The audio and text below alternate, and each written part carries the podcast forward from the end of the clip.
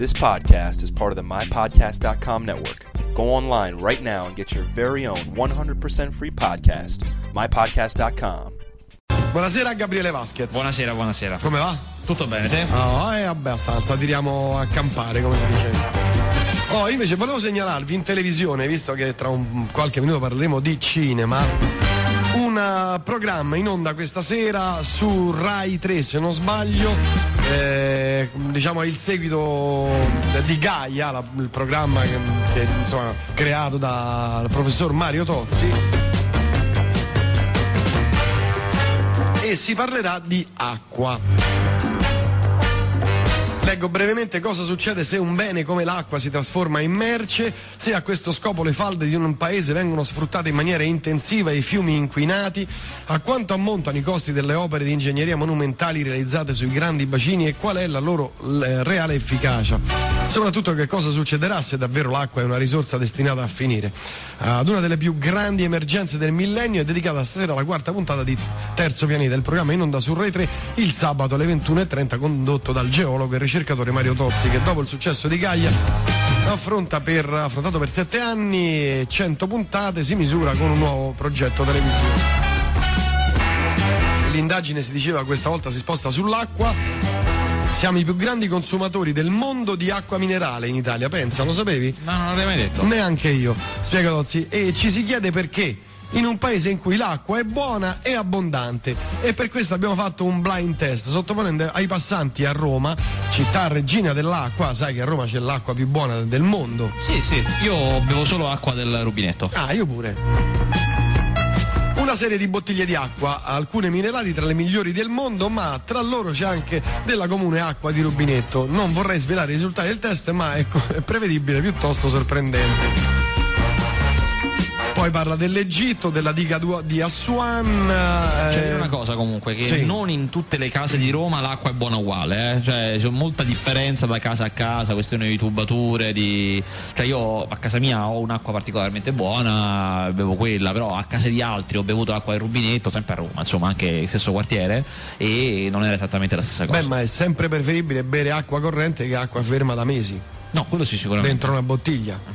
Credo. Sì, sì, anche se comunque la mia beh, non è ferma da mesi, ma io comunque faccio le bottiglie d'acqua, eh, cioè acqua del rubinetto, bottiglia e frigo per averla fresca. Sì, no, ma non parlo quando vai a comprare l'acqua, no? Che magari certo, sono è- cassette sì, d'acqua che chissà da dove vengono, che ne so, da Milano, da Torino, da Napoli, eccetera, stanno Dai- dai monti. sui camion per giorni e giorni e giorni ferme nei magazzini. Insomma, quella è acqua morta, Sì, sì. diciamoci la verità. Va bene, parliamo di cinema. Prego. Via, via, Allora. via. Allora, allora eh, con questo weekend diamo ufficialmente il via alla stagione natalizia del cinema. È Oh. proprio partiamo ufficialmente.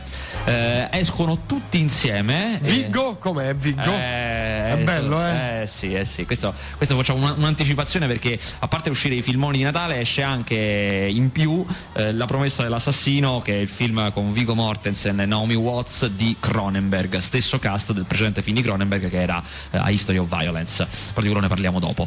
Eh, invece escono tutti e tre insieme La bussola d'oro, una moglie bellissima e Natale in crociera. Ah, e voglio proprio vedere il prossimo weekend chi ha incassato di più. La bussola d'oro. Eh, è- ricordiamolo, così facciamo, vediamo le classifiche. eh, esatto. Tu ce fare- avrai? Sì, sì, sì, avrò, avrò tutto, avrò. avrò tutto. e se non le avrò me le inventerò plausibili, nessuno se ne accorgerà. Eh, allora, la bussola d'oro è il, il grande polpettone fantasy di quest'anno, che io non lo sapevo, lo ignoravo, ma quando l'ho visto ho capito che è una trilogia, perché comunque non finisce nel primo. Eh, lo sapevo io. Eh, mica, mica vai lì, vedi è finito, por cavolo. Eh, la bussola d'oro allora viene da una serie di libri recentissimi, quindi diciamo è eh, più sulla strada Harry Potter, sono libri fantasy ma recenti, novan- del 96 è questa trilogia di Philip Pullman. Eh, è stranamente un miscuglio di tutto, perché ci sta eh, Star Trek, Guerre Stellari, Alien. eh, Gul Gregge eh, ci sta, ci sta, eh, questo mondo dove vivo non, non è il mondo mh, medievale del Signore degli Anelli è un mondo moderno moderno, quindi eh, come Harry Potter, diciamo, è un mondo moderno ma contaminato con la magia, che poi è curiosissimo, in questi, que- come nel mondo di Harry Potter, in questi mondi moderni fantasy, loro con la magia fanno tutto quello che poi noi in realtà facciamo con la tecnologia, cioè la tecnologia è la nostra magia. Mm, eh beh, poi in pratica è così. Eh, esatto, eh, insomma, vivono in questo mondo moderno eh, contaminato dalla magia, è un mondo chiaramente tipo parallelo al nostro. Eh, ogni uomo, ogni essere umano ha eh, un- accanto a sé sempre la personificazione della propria anima sotto forma di animale. Cioè tu hai un tuo animale abbinato a te, che poi chiaramente ognuno ha l'animale suo, cioè in accordo. Daniel Craig, che è cioè il- lo zero- l'attuale 007 che sta in questo film, che è fichissimo chiaramente nel film, figo onduro, c'è una tigre pazzesca. Ehm, e, e è fo- è forte perché eh, chiaramente eh, ogni persona è in un contatto empatico con questo animale, eh, se l'animale viene strozzato anche lui soffoca, così, poi ci parla, si interagisce ed è come sempre essere in due, l'animale ti aiuta a risolvere i problemi, non è mai in di- disaccordo con te perché sei te stesso, però fa anche un po' da coscienza, insomma è una cosa interessante, carina, che è un po' questo fatto, questo mondo contaminato con gli animali è un po' ricorda un po' Narnia per come viene trattato, le cronache di Narnia, il film di fantasy di due anni fa. Eh, e quindi questo è un altro punto in comune. Poi ci sta l'oggetto magico, la bussola d'oro, che è l'oggetto che ha tutta una serie di poteri, che è al centro della trama, che solo una persona padroneggia e quando lo padroneggi eh, anche tu hai dei poteri che tutti quanti cercano, un po' come l'unico anello del Signore degli Anelli. Per cui è un Che po'. in realtà non si è mai visto che potere abbia. Quale? Cioè, L'anello del Signore degli Anelli. Eh, ufficialmente rende invisibili. E ah beh, poi- quella sì è una delle cose che fa. Eh, no, e poi Chissà quante altre ne fa. Eh, esatto, poi in abbinamento con tutti gli, il Signore del Male nel Signore degli Anelli cerca l'unico anello perché ha tutti gli altri, deve finire la collezione, no? in abbinamento con tutti gli altri eh, da mille poteri incredibili e iperbolici. Comunque la bussola d'oro. mm, a livello di impianto quindi è un po' eh, un miscuglio di tutto, cioè prende gli elementi vincenti di un po' tutti i, fantasy moderni, parlo di film, chiaramente questi vengono da dei libri, però eh, quando poi viene- realizzato il film anche come è fatto ci si ispira un po' a quello che ha fatto Peter Jackson a quello che hanno fatto gli altri registi per, per gli altri film fantasy, però devo ammettere che la storia scorre liscia, va, va bello, cioè insomma io me lo sono goduto, ecco, è, è un bel filmetto. Comunque siamo in un futuro? No, è un mondo parallelo ed è, Ah, non è ed è più o meno come, come il nostro, tranne appunto con una forte presenza di magia, risolvono un po' tutto con la magia. Eh, la trama è un po' farraginosa, ma insomma alla fine si segue, ci sono due o tre belle scene, insomma mm, a me non è dispiaciuto, ecco, un bel filmetto fantasy suo. Ci sta Daniel Craig che abbiamo detto al 007, c'è Nicole Kidman, bellissima. E la- Non mi è mai piaciuta? No, ma. Beh, uno, uno de meno. Eh, lo so. E, e c'è una, una giovane attrice, una bambina che è la protagonista, che è stata selezionata, cioè il primo film che fa, che è, è forte, insomma, è un, un- una- una- un bel personaggio, una, bella, una brava attrice, insomma, mm, a me non, ecco, proprio non mi è dispiaciuto. E invece Daniel Craig? Nel Craig c'è molto poco perché credo che emergerà nei- negli altri due. Qui eh, si vede a tratti, sì, è un personaggio importante, ma poi interagisce poco con la trama al momento, sta come distaccato da un'altra parte. Quindi credo che avrà più importanza nei prossimi. Ah, e c'è anche Eva Green, che è sempre da, da- da Casino Royale. Pure quella, eh, bella come poche, e, e anche lei un- al momento ha un ruolo minore, ma probabilmente diventerà Tu più come più critico puoi. Ecco, adesso non mi funziona più il microfono. Vedi? Quando dicono non devo parlare. Eh, tu da- come critico non puoi cioè, banalizzare un'attrice in questo modo. Ma io sono, io sono duplice, io sono vedo, alto e basso insieme, capito? Eh, riesco a Vabbè, capire. eh, no, nella mia testa è tutto separato Eh, vabbè, perfettamente. vabbè, vabbè. Finalmente è tornato il volume qua, mamma mia. Meno male, eh? Ho trasmesso per tutto il tempo tagliato, con frequenza tagliata. Uno schifo totale. Vabbè. Vabbè. E, e comunque diciamo che la bussola d'oro è sicuramente un'ottima alternativa a, eh, a Natale in crociera. Ma l'hai visto Natale in crociera? Sei andato? Non lo fanno vedere ai critici. Ah, tu ti ho dato 600 euro per andarla a vedere. Non sono bastati. Popcorn, caffè. E che Alla fine cavolo. non mi sono avanzati sono bastati.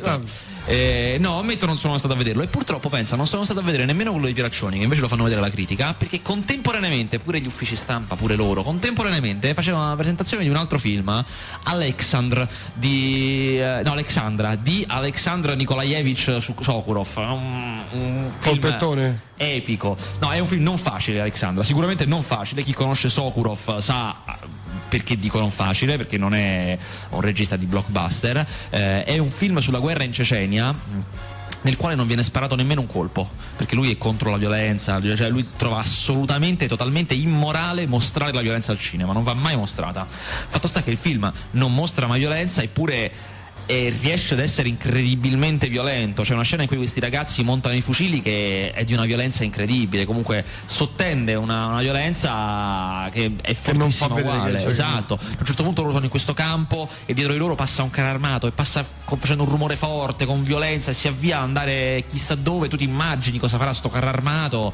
Insomma, eh, lui sa mostrare le cose che è un grandissimo regista. Alexandra è un film secondo me un po' irrisolto, eh, un po' si perde nella fase centrale, poi ha un finale stupendo, un finale, è la storia di questa nonna eh, che va a trovare il, il nipote eh, nel campo militare e diventa per questi tre giorni in cui sta là diventa la nonna del protone insomma se la, se la spupazzano un po' tutti e alla fine c'è questo rapporto finale in cui viene approfondita sia la figura della nonna sia quella del nipote oltre a tutta la storia dello scenario di guerra insomma eh, è, è, un film che alla fine mi ha stupito molto anche se poi nella parte media si perde un po' e, e nel complesso insomma è medio ecco diciamo eh, però appunto per questo motivo non sono andato a vedere il film di Pieraccioni. Mm. Eh, e invece il nostro Viggo?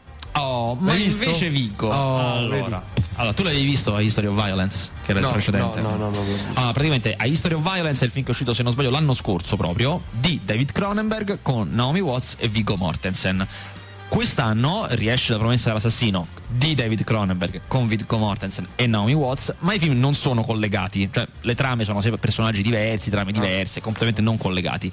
Eppure, diciamo, sono collegati tematicamente. Eh, sono, beh, come sempre in Cronenberg l'argomento fondamentale è la violenza, è la violenza del, del modo di vivere, la violenza del, eh, non solo dei cazzotti, ma anche la violenza impressa sulla carne, il sangue, la violenza del, del sesso, insomma, eh, c'è tutto tutto il concetto più allargato ecco, di violenza, come sempre. E poi in particolare eh, è legato a History of Violence, eh, da, questo però non, non, posso anticipare alcune tematiche del film, comunque è collegato solo tematicamente, ecco, diciamo, non, non a livello di trama, non importa aver visto il precedente per capire questo, Ma assolutamente. Soldoni, vale la pena? Secondo me sì. Se, secondo me eh. sì.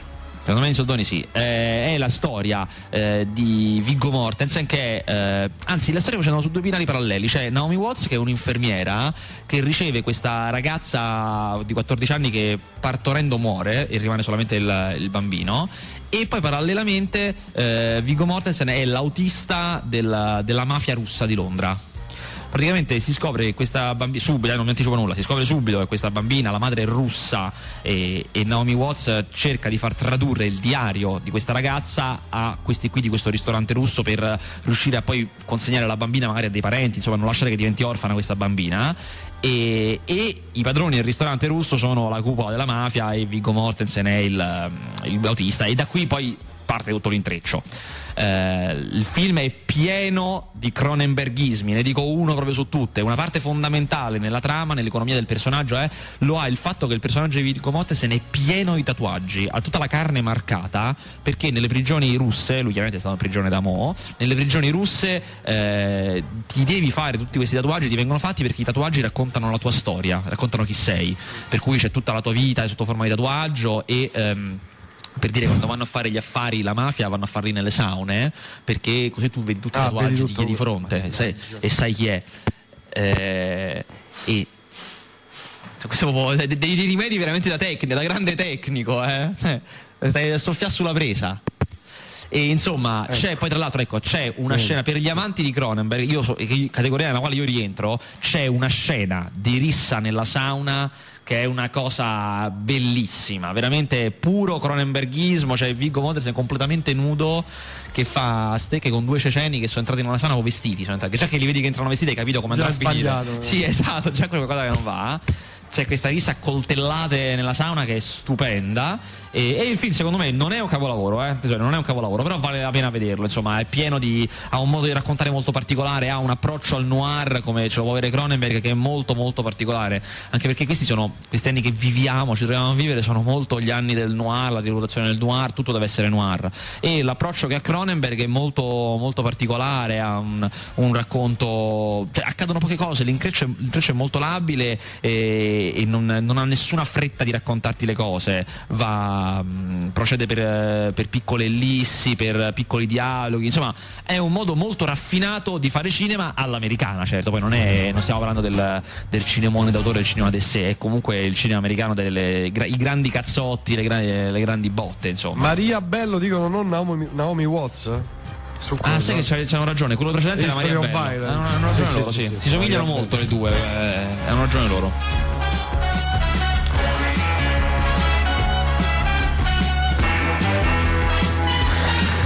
Holden ti ama, eh? Ah, sì, sì, ho un po', un po' banalizzato il signore Ianelli, in effetti, sì. Qualche anno fa uscì in Italia un horror fantasy russo che doveva essere una trilogia, mi pare fosse I Guardiani della Notte. Che fine ha fatto il resto? Allora, è uscito un mese fa più o meno I Guardiani del Giorno. Penso sia stato al cinema due giorni e meno male, perché era veramente inguardabile, al pari dei Guardiani della Notte. E I Guardiani del Crepuscolo forse l'anno prossimo, credo. Se uscirà. Se uscirà a questo punto. Però in, in, Russia spaccano, cioè in Russia sono i film di maggiore incasso. Eh, il Guardiani della Notte incassò 30 milioni di dollari e questo qua ne ha incassati 60 milioni di dollari. Quindi, Ma dove? In Russia. Ah, in Russia. Sì, sì. Poi mi dicono che è il peggior Natale di tutti i tempi. Ah, Natale in crociera? Sì. Chissà che roba, quasi mi ha messo curiosità. Eh, l'anello per farlo più brutto degli altri ce ne vuole. Sì, eh. un'abilità tutta rara. Eh, l'anello permette di fare il raccordo tutto per 45 minuti, magia. Te lo ricordi il lago d'Aral, il più grande lago dell'Asia meridionale, non c'è più, prosciugato per irrigare la Santa Madre Russia. Saluti dal corniciaio, è vero. Fecero uno speciale proprio su questo lago prosciugato che era proprio asciugato. Che dire però quando dai rubinetti escono sassolini e sporcizia varia, tutte le settimane devo pulire i filtrini dei rubinetti. Io pure, Silente, io pure. Eh, io per no, capito? Io esce proprio limpida da me. No, da me no, io. Però ci sono i filtrini, pace. No, beh, certo, certo. Sì, stasera Radio Rock al classico non sono un critico, ma consiglio a tutti Babbo Bastardo. Vi disintossicherete in parte dal Natale. Ma guarda, c'è ragione, Babbo Bastardo è veramente molto carino. È una, una commedia con uh, Billy Bob Thornton in cui lui fa il truffatore che si traveste da Babbo Natale a Natale per i centri commerciali, poi in realtà deruba. Quindi è un Babbo Natale cattivissimo. È bella perché è cattivissima come commedia, però mi ha deluso troppo il finale che invece finisce buonista. Questo colpo di coda finale che delude un sacco. Però poi però è, è, ti fa godere durante il film, sì. Certo, Rick di calcio e altri depositi, ottima, ottima per i calcoli. Beh, è preferibile bere quella che bere acqua morta. Mm, sì. Magari che sia stata per giorni e giorni sotto il sole. Vabbè, ma insomma, poi ognuno, oh, se uno ha i calcoli, si mette il filtro al rubinetto e beve l'acqua pulita. Eh. Esistono i filtri, costano anche poco. Eh, lo speciale sui radio, mi, mi, il mio problema degli speciali, non ne faccio mai. La scorsa settimana ho fatto un speciale dedicato alla, al, ad alcuni gruppi, eccetera, mettendo insieme delle cose, c'eri anche tu, per sì. esempio. E deve venire perché io non me li preparo mai. Quando io mi preparo uno speciale, cioè mi preparo tutta la scaletta per bene, tutte le cose, penso a quello che devo dire, eccetera, non mi viene. Ma in che senso non ti viene? Non mi viene bene. Ah, se ti viene artificiale, artificioso. Artificioso e poi non mi viene lo, non mi viene, non mi viene, non mi viene di farlo, non lo faccio. Non te va più, una certa. Deve venirmi ah. di botto, tac, eh, se viene la prossima settimana lo faccio, ma deve venire così, devo salire. Eh, però la, la, gente non può essere, cioè come si può. Allora, oggi rimango a casa perché c'è lo speciale di No, ma la gente non deve rimanere a casa, ah. perché deve a casa. Eh, lo speciale di Radiohead. Eh, vabbè, figura, se lo possono fare, eh, ma se lo possono fare pure da solo, lo, da soli lo speciale. Se viene, viene, se non viene, non viene.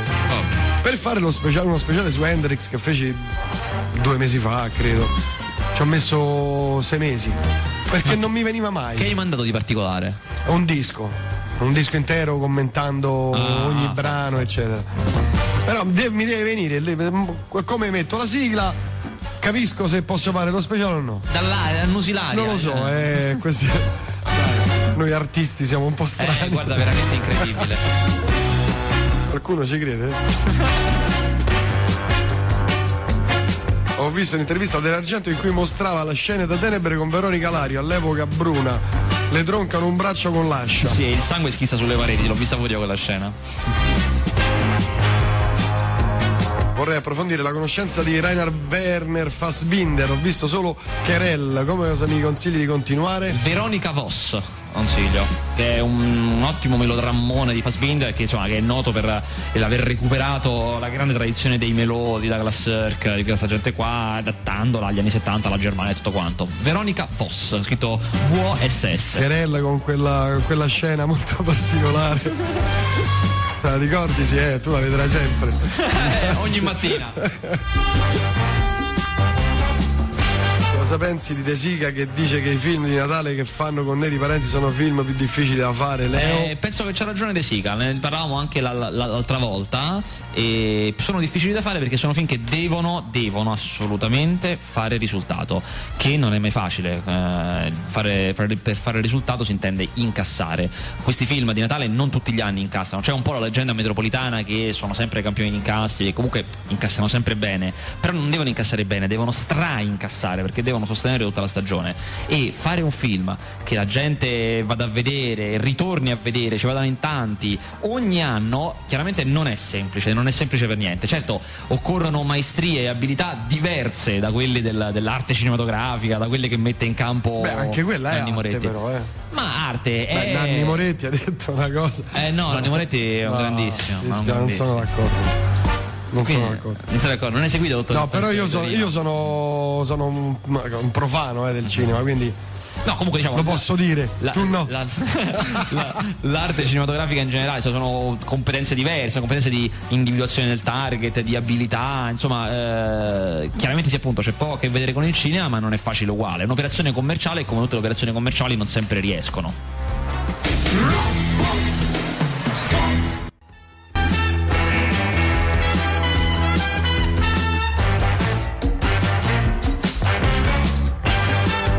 Noi parliamo di amplificatori, la sigla va avanti. Allora, oramai anche lui ha ceduto. Sì, terribile, terribile. Dopo aver ascoltato la musica Ma con, non chiamato ma hanno chiamato dalla mia banca, mi hanno detto ma che stai a fare? Ma con degli smettere?" altoparlanti normali, appena normali, ha deciso di ascoltare, di comprarsi un amplificatore.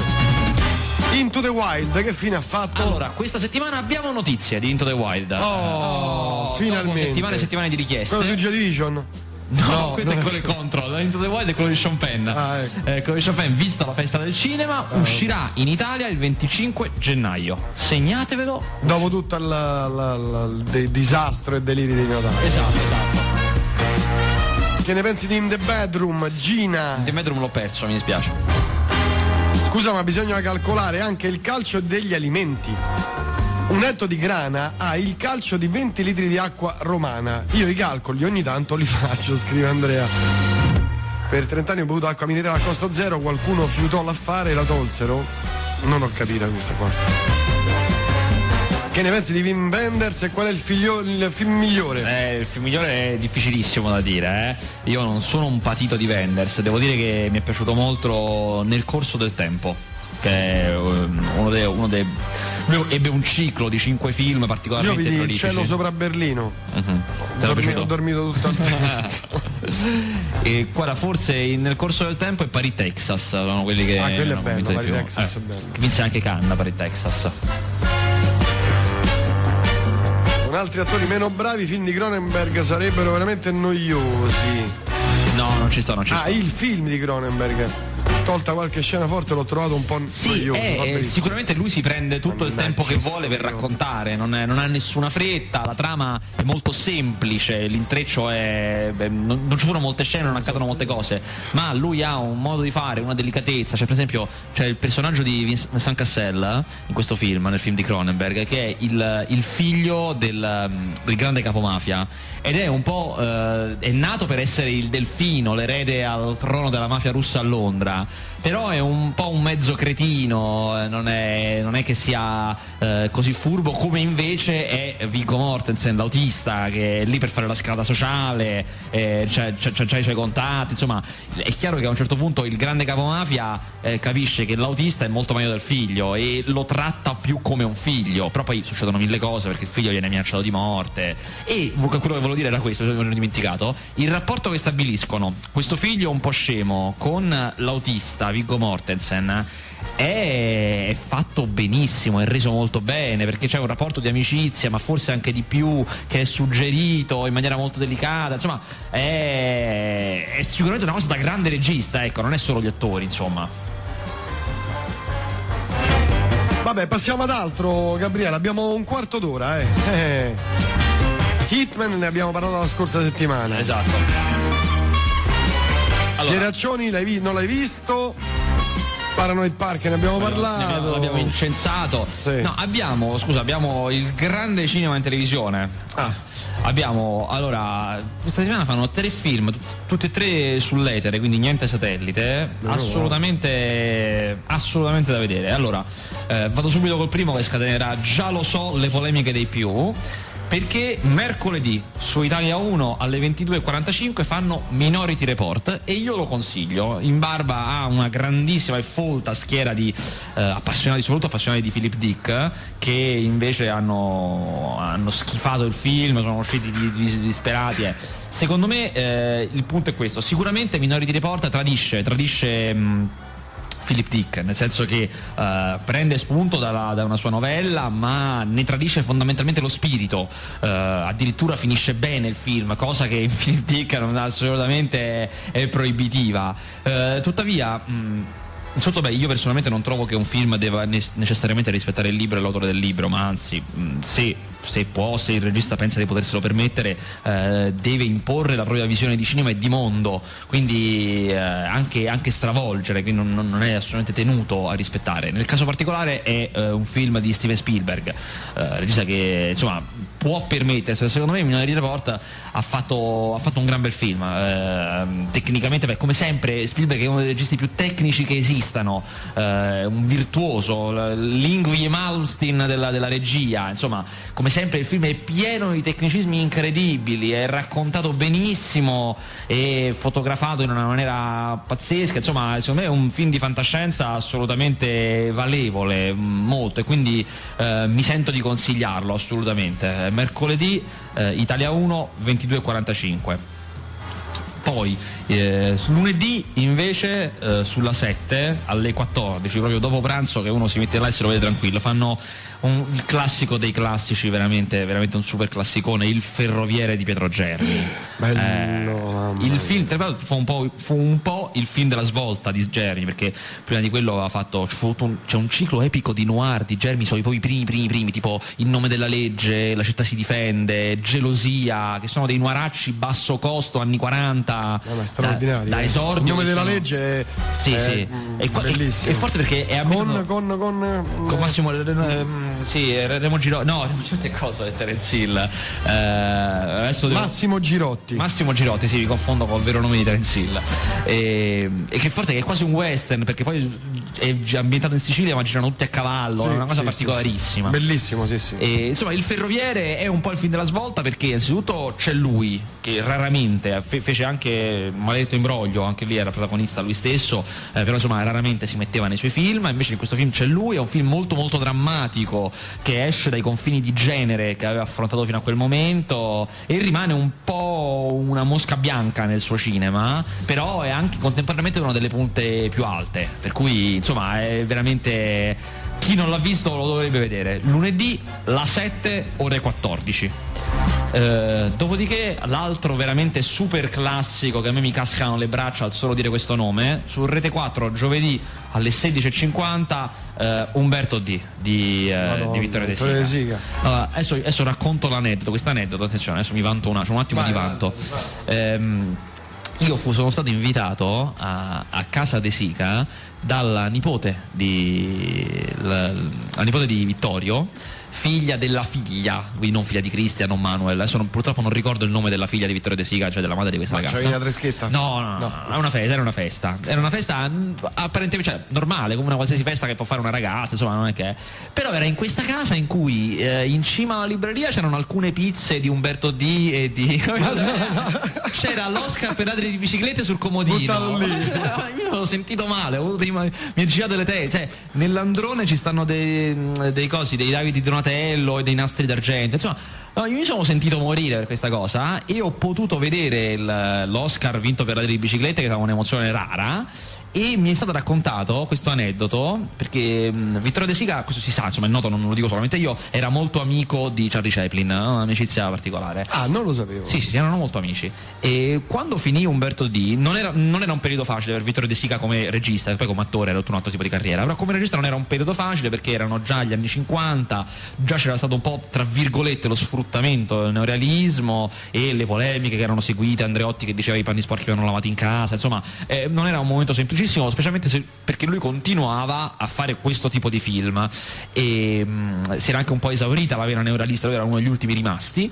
Eh, portò Umberto D a farlo vedere a Chaplin, l'aereo portò con la pizza in anteprima assoluta a farglielo vedere a Chaplin nella saletta privata di, ca- di casa di Chaplin in America, lui e Chaplin, e praticamente se quando si videro il film e quando si riaccesero le luci, c'era Chaplin in, in lacrime, Vabbè, quel film è eh, esatto, in lacrime che gli disse guarda è bellissimo ma non ti capirà nessuno, dice questa cosa. Il Eh, film fa veramente venire. sì, sì, è un film incredibile, veramente. Cioè, bisogna vederlo con- in uno stato d'animo positivo, cioè bisogna stare tranquilli, belli. Ma pensa che io sono per... Credo no- che siano pochi registi al mondo, siano stati pochi registi al mondo, parlo da assoluto profano, eh, a riuscire ad essere così eh, profondi e con quello Umberto D e con il generale della Rovere, però non so se fu, se fu lui il regista del generale No, della Rovere. era Rossellini e lui faceva l'attore, faceva, il generale. il generale. Sì, pure lì un- fece un'interpretazione. Sì, sì, sì, incredibile. Quel pezzo nella caserma in cui dice basta, io sono il generale della rovere. Sì, sì, sì. E, e poi, no, poi delica- De Sica ha un tocco delicatissimo che è difficile in questi film molto drammatici, molto duri, perché comunque oh, film durissimi, avere questo tocco così delicato, insomma. Non pensi da esperto che questi film, comunque questo film e alcuni pochi altri, insomma, siano tra, i- parlo di film italiani che abbiamo citato, siano tra i migliori film della storia del cinema Guarda, mondiale? Io ritengo, eh, seriamente, per seriamente intendo in maniera ponderata, ci ho pensato parecchio, è che sicuramente noi abbiamo fatto il miglior cinema possibile, immagi- al momento immaginabile, l'abbiamo fatto noi. Al mondo. in que- esatto, in quegli anni e sicuramente eh, il nostro cinema del neorealismo e quello specialmente di Fellini, che è un cinema incredibile, è quanto di meglio ci sia. E- ed è, insomma, è anche una cosa riconosciuta abbastanza in tutto il mondo, insomma, eh, lo dicono anche gli stranieri, quindi non siamo solo noi che rimaniamo molto impressionati da questo nostro cinema. E la fortuna poi incredibile, una fortuna incredibile, è che il miglior cinema del mondo noi lo possiamo apprezzare più di altri perché poi si fonda molto sui dialetti, che è una cosa che chiaramente gli stranieri perdono, per forza, specialmente addirittura ancora di più se siete di Roma, alcune delicatezze dei film di De Sica ambientati a Roma, dei film di Rossellini ambientati a Roma, sono proprio dei, dei romani, del il carattere dei romani, ci sono delle delicatezze pazzesche che cogliamo in pochi ed è una, una fortuna incredibile proprio. Eppure come mai siamo scesi così in basso nel Beh, baratro? guarda, eh, queste cose solitamente vanno a ondate, come è normale che sia. Noi abbiamo avuto un periodo di creatività mostruoso, dal, dal 45 al- all'inizio degli anni 70 abbiamo fatto tutto noi, tutti i generi, tutto quanto. Poi siamo scemati di più fino agli anni 80 e adesso siamo in un periodo totalmente di vuoto. Però eh, se pensiamo che la Spagna non ha mai avuto periodi così prolifici, giusto proprio negli ultimi anni ha avuto un, però non a livello nostro e altri paesi pure, cioè la Francia ha avuto gli anni 60 incredibili, poi molto meno, un buon livello medio, ma non, insomma, per cui è comprensibile secondo me, non si può pretendere di essere sempre a livelli assurdi. Allora. Sentito dello spe- ho chiesto dello speciale perché quel giorno fa ti ho sentito dire che oggi l'avresti fatto e io amando i radio me lo sarei goduto nel sentire Raffa sarà per la prossima settimana se viene Terra bruciata di Ballard un libro che parla della guerra della- dell'acqua i primi cinque. Ah no, qui c'era un seguito. I primi cinque. Registra i primi cinque attori, dico, Truffaut, ti dico miei, Truffaut, Kubrick, Murnau, De Sica, Fellini, attori Appert, Magnani, Dei. De Dei- Lewis. De- Doris Day? No, Daniel Da- De-Lewis. Daniel De Lewis. Volonté. Leo è la firma, o, o forse Ah, si, si mette anche lui tra i migliori attori. Fernando Di Leo, attore, regista. Difficilissimo fare una classifica. Io guarda, sicuramente sono sugli attori perché Concordo con Volonté io. Io, no, Senza- io posso dire Fellini, Volonté. secondo me Sica. attori veri sono cinque proprio in totale, atto- i veri attori e sono Brando Magnani, eh, Toshiro Mifune, Jean Gabin e ehm, non, met- non metti Volonté? Eh, no, se ne devo fare 5 volontariamente. Purtroppo la tua voce va via e quindi la trasmissione a qui termine. no, se ne devo mettere 5, sì, ci stanno Gaben, eh, Guinness, eh, Shiro Mifune sono pazzeschi, sono una cosa o si dovrebbe usare un'altra parola, diciamo se chiamiamo attori anche gli altri, quelli dovrebbero usare un'altra parola. Eh, quanto ai registi è difficilissimo, io chiaramente ho i miei gusti, anche io per esempio rispetto a quello che dice lui, Truffaut e Murnau li metto pure io sicuramente, sicuramente li metto. Eh, De Sica, ecco, De Sica io non lo metterei nei 35 perché ha avuto un periodo mostruoso di produttività incredibile e poi no, poi dopo non ha saputo andare avanti, ha finito diciamo quella vena creativa e quindi se proprio dobbiamo mettere i primi 5 magari lo tiro fuori, però Fellini sicuramente è dentro. Gasman? Pure, per carità, però i primi cinque no. I primi cinque eh, c'era Magnani, Magnani che è incredibile, Vabbè, che è veramente sì, è disarmante, però è veramente sì, un'altra professione credo sia stata una delle più grandi attrici della storia del cinema. Con tutta probabilità sì, sicuramente. La, la, sua sfortuna fu che mh, mm, non viaggiava, non viaggiava e non poteva. Fece, fece solamente due film in America, eh, la, la, rosa tatuata e eh, Pelle di Pelle serpente. Di serpente. Pelle di serpente poi stranissimo, Pelle di serpente mette insieme, incredibile, sai quei film? Mette insieme eh, Elia Kazan che aveva diretto tutti i grandi film tratti da Tennessee Williams. Tennessee Williams, grandissimo drammaturgo e tragediografo moderno, autore di capolavori come Un tram chiamato Desiderio, eh, la gatta sul tetto che scotta, Marlon Brando, ti dico, e Anna Magnani, e poi non finché vale poco, incredibile, non, eh, è come il, il, Real Madrid di qualche anno fa, pieno di stelle, che poi non vinceva nulla, non vinceva incredibile. Dimenticato Bunuel, Luis Bunuel. Eh, sì, non è tra i miei preferiti, chiaramente è un grandissimo regista, eh, per carità. E qui insomma amaramente un ascoltatore scrive non facciamo più quei film perché non siamo più quegli italiani. Eh, chi lo sa, chi lo sa. C'è Mi trova dire, d'accordo. Eh, c'è anche a dire che alle volte lo vediamo, lo vediamo, con chi al momento sta facendo grandi film, alle volte grandi periodi di creatività e di, di arte arrivano da momenti di particolare eh, di situazioni sociali particolari, lì uscivamo dalla guerra, insomma c'era... Beh, anche qua comunque se ci pensi viviamo una situazione politica particolarmente depre... sì, de- deprecabile così... e depressa. Però non stimola la, la, come dire... Non... Forse perché siamo in depressione come dice il New York, New York Times. Eh, può essere, comunque non c'è questo stimolo forte, non stimola una reazione forte ma appunto magari più la depressione, il, il non far nulla. Eh, adesso c'è una delle filmografie più attive, adesso è quella coreana che insomma sono in un periodo di boom economico pazzesco eh, e sono fattori chiaramente che non possono essere trascurati assolutamente, un periodo di eh, rivoluzioni sociali forti che noi comunque non stiamo vivendo, noi insomma, siamo 30 anni che bene o male la vita è quella che è, sì, tra alti e bassi, ma insomma... Siamo un paese decadente, diciamoci la verità. No, forse al momento, eh, in generale non saprei dire. Allora, ma Sergio Leone? Allora, io, io qui lo dico, pure quello, è vero. Io qui lo dico e qui eh. lo nego, io non sono particolarmente. Guarda, purtroppo va via un microfono. non sono particolarmente un Sergio Leonista, eh, perché ma non, non nego tutto quanto, no. ma trovo che alle Io volte. Io ci metto si... Sergio Leone come grandi registi. Alle volte storia. trovo che un po' lo si sopravvaluti, non, non sono. Eh, niente. il, il, microfono che va e viene, non si sa perché.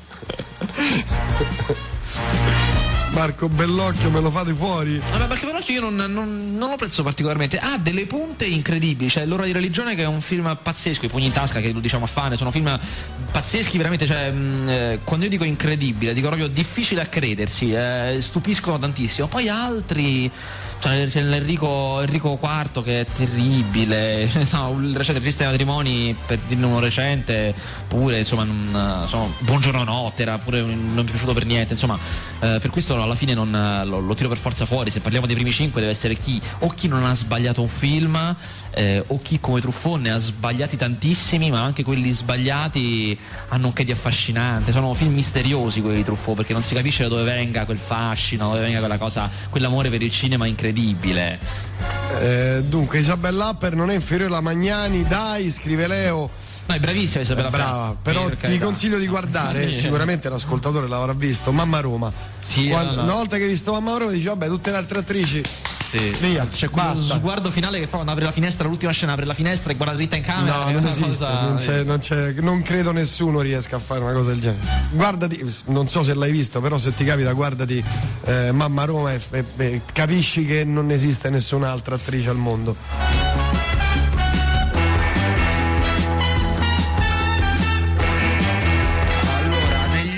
Anni, se diciamo, mh, diciamo gli ultimi dieci anni. Bella domanda. È Leggiamola. sì. Secondo te non è stato girato negli ultimi anni un gran bel film italiano? Allora, diciamo Un gran ultimi- bel film italiano, aggiungo sulla- sul messaggio di Gigina, un gran bel film italiano pari a quei grandi film degli anni 60 e 50. Sì, allora diciamo, eh, diciamo gli ultimi dieci anni, quindi dal 97, diciamo. dai. Eh, dal 97 a oggi. Ti do tempo eh, per pensare? io uno ce n'ho in mente, però volevo cercare di trovare perché secondo me ce n'è anche più di uno, però al momento me ne viene in mente solamente uno, che è eh, L'imbalsamatore. L'imbalsamatore di Matteo Garrone è, è un film assolutamente da tutti i punti di vista, da- sia per tecnica, per come è fatto, quindi parlo di montaggio, fotografia e tutto quanto, sia per eh, m- trama e modo di affrontare la trama, è un fatto di cronaca, è un triangolo amoroso di cronaca che lui poi ha romanzato, eh, sia per scelta di attori, alcuni vengono, sono veramente dei, eh, sono dei non attori, gente che non sa recitare, che lui riesce a far recitare però e sono perfetti per la parte, sono stati scelti perché sono il physique du role perfetto. E poi c'è Ernesto Mailleux che è un nano, grande attore di teatro, bravissimo, eh, sia poi eh, per come recupera il nostro modo di fare film, cioè non... non è un film che guarda all'America, non che sia negativo, eh, però comunque ah, è sicuramente positivo di conoscere la propria tradizione, sapere da dove viene, insomma, e, e rielabora il, il- il noir, lo spirito noir in una, una chiave molto moderna, molto particolare, insomma, è un film che ha mille motivi positivi e secondo me è sicuramente un gran bel film italiano di cui andare assolutamente fieri da, da ogni parte. Ha vinto qualcosa? Vinse il, un, un premio, il premio della giuria a Cannes, vinse. Ho visto Mamma Roma, ma voi avete visto la pianista? Io no, però se Sì, me lo dici, io se la- lo dici lo vado a vedere, me lo, la me lo pianista, trovo. la pianista però è un film di Michael Haneke, se non sbaglio, con Isabella Per, che secondo me è più appunto è più da vederlo per lei, per Isabella Per, per la Eh no, prestazione. fa- che no, lui dice film. proprio questo, eh. No, sì, sicuramente, io parlo in No, generale parlavamo di Anna Magnani e lui dice hai visto la pianista evidentemente Sì, sì, no, lì fa- sicuramente lei è forte, è forte dice di proprio, fare almeno eh, dice fare un ruolo insomma determinante eh. Sicuramente, sicuramente. No, ragazzi Kubrick è il top e poi Albertone Albertone. David Lynch mica male. L'ora di religione. Un tentativo fallito, a me è piaciuto tantissimo, lo trovo guarda purtroppo va via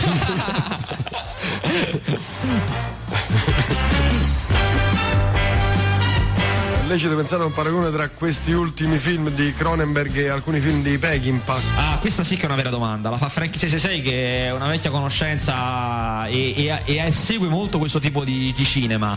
Eh, questi ultimi film di Cronenberg, beh, innanzitutto mh, Cronenberg ha sempre affrontato molto il tema della violenza, che è un tema, come giustamente ricorda Frankie 666, tipico di Peckinpah, che concepiva eh, la violenza come matrice fondamentale di qualsiasi rapporto umano, eh, dal- dalla rivalità, che magari è più semplice da immaginare, all'amore, all'amicizia, tutto quanto. E lui lo sviluppa nei diversi film, c'è Patrick Billy the Kid che è sull'amicizia, c'è Cane di Paglia che è sulla sessualità. Eh, e Cronenberg, sì, con tutta probabilità, tematicamente è assolutamente sul, sul livello di Peckinpah, su, su quelle corde, eh, probabilmente li ha visti e li conosce e li apprezza. Formalmente, per come girano, no, sono universi paralleli, perché Peckinpah aveva un modo di fare molto libero, libero e disperato, insomma, eh, sono quei, quei registi che ti sembra che abbiano diretto come gli viene, in realtà non è così, però insomma hanno uno stile libero, mentre Cronenberg è rigorosissimo, è, è un, un grande mh, quello che si evince, io non sono stato sul set con lui, però quello che sembra dal, dal film è che lui sia un precisetto, uno che cura ogni parte nel minimo dettaglio, è tutto, tutto molto pulito, mentre Peckinpah è sporchissimo, eppure entrambi sono due grandissimi. Non abbiamo più tempo, ma avevamo un sacco di messaggi. Una, mm, un, un bel sondaggio che ripeteremo, riprenderemo la prossima settimana. Sì, anche perché se poi il- loro mi ricordano qualcosa magari viene pure in mente. la leggenda sempre- del pianista sull'oceano. No, a me non era piaciuto così tanto da, Ah, da bel essere. film, da, da- da essere, sai, No, no, no, deve essere il capolavoro fondamentale, però molto bello. Ecco, per esempio, citano, citano una cosa molto bella, L'uomo in più, citano, eh, che, mh, che assolutamente è un film, è il primo film di mh, Paolo Sorrentino, ed è peccato, l'unica pecca dell'uomo in più è che praticamente è la doppia vita di Veronica, che è un film di Kieslowski del, di inizio anni 90. Eh, se no sarebbe stato quasi perfetto, è un film mh, girato alla grande, con una grande idea sotto, insomma, è un film validissimo. Il film per eccellenza per me, i soliti sospetti, ma no, parliamo di cinema italiano qua. Sì, in eh. questo momento cinema italiano, sì. Però gran bel film, i soliti sospetti. Sì, sì, gran bel film assolutamente, però più, più, un'idea, di, più un'idea, di, trama che poi una, un'idea di, di forma, insomma, di modo di girare, ecco. Ce ne dobbiamo andare!